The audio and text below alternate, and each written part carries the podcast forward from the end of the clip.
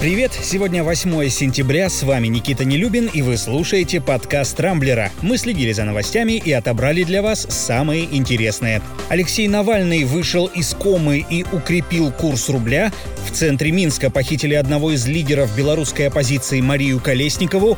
ООН решила водную проблему в Крыму, но легче от этого не стало. Ненужная напряженность. Сербия пошла на мировую после дурацкой шутки Марии Захаровой, а житель Франции пытался убить муху и взорвал собственный дом. Теперь обо всем этом подробнее.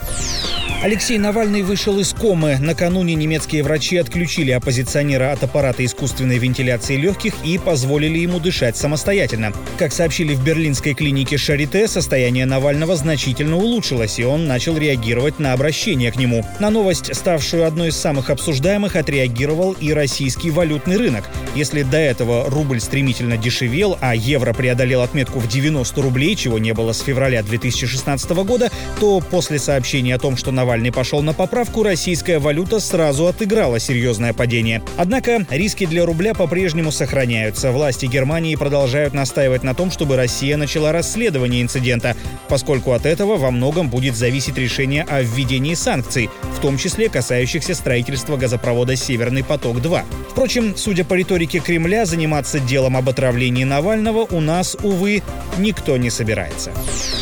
Тревожные новости продолжают приходить из Минска. Накануне в самом центре города неизвестные похитили одного из лидеров белорусской оппозиции Марию Колесникову. Она была единственной, кто не побоялся остаться в республике и продолжить борьбу с режимом Александра Лукашенко. И вот вчера несколько мужчин в гражданской одежде и масках средь бела дня затолкали Колесникову в микроавтобус и скрылись. На момент записи этого выпуска подкаста местонахождение Марии остается неизвестным. Родственники подали в милицию заявление по факту исчезновения, а в Евросоюзе выразили крайнюю обеспокоенность этим похищением. Отмечу, что ранее на связь перестали выходить еще два представителя Координационного совета белорусской оппозиции Иван Кравцов и Антон Родненков. Будем надеяться, что их жизням ничего не угрожает. ООН решила водную проблему в Крыму. Ну, как решила? В международной организации заявили, что за водоснабжение полуострова отвечает и Россия, и Украина. По словам официального представителя Управления Верховного комиссара ООН по правам человека Элизабет Троссел, основная ответственность за обеспечение Крыма водой лежит на Москве.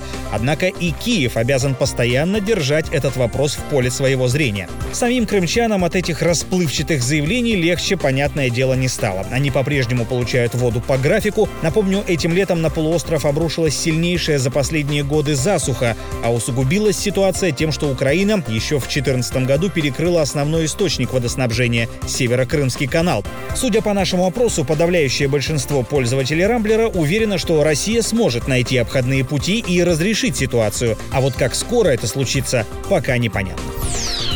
Но есть и хорошие новости. Конфликт между Россией и Сербией, спровоцированный официальным представителем МИДа Марии Захаровой, можно считать исчерпанным. По крайней мере, так накануне заявили в Министерстве иностранных дел Балканской Республики. Напомню, ранее дипломат разместила на своей странице в Facebook фотографию, сделанную во время встречи президентов Сербии и США. На снимке Александр Вучич и Дональд Трамп сидят друг напротив друга. Однако глава Белого дома восседает за массивным рабочим столом, а его сербский коллега сидит на обычном стуле. Шутки ради, Захарова прикрепила рядом кадр из фильма «Основной инстинкт», где героиня Шерон Стоун во время допросов полиции перебрасывает ногу на ногу, и посоветовала садиться именно так.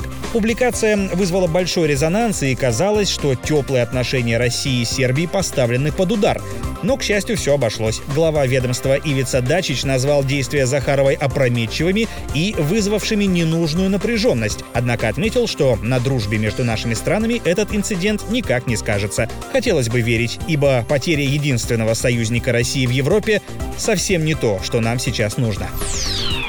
А вот житель Франции потерял собственный дом из-за обычной мухи. 80-летний житель города Паркуль-Шено собирался было поужинать, однако от еды его постоянно отвлекало назойливое насекомое. Пенсионер решил воспользоваться электрической мухобойкой, однако в тот момент в доме произошла утечка газа, и разряд устройства спровоцировал мощный взрыв.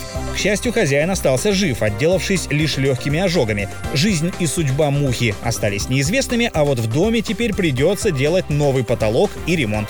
Остается лишь посоветовать дедушке в следующий раз взять в руки газету или тапок, как это делали много лет назад почти все сознательные граждане России. На этом пока все. С вами был Никита Нелюбин. Не пропускайте интересные новости, слушайте и подписывайтесь на нас в Google Подкастах и Castbox. Увидимся на rambler.ru. Счастливо!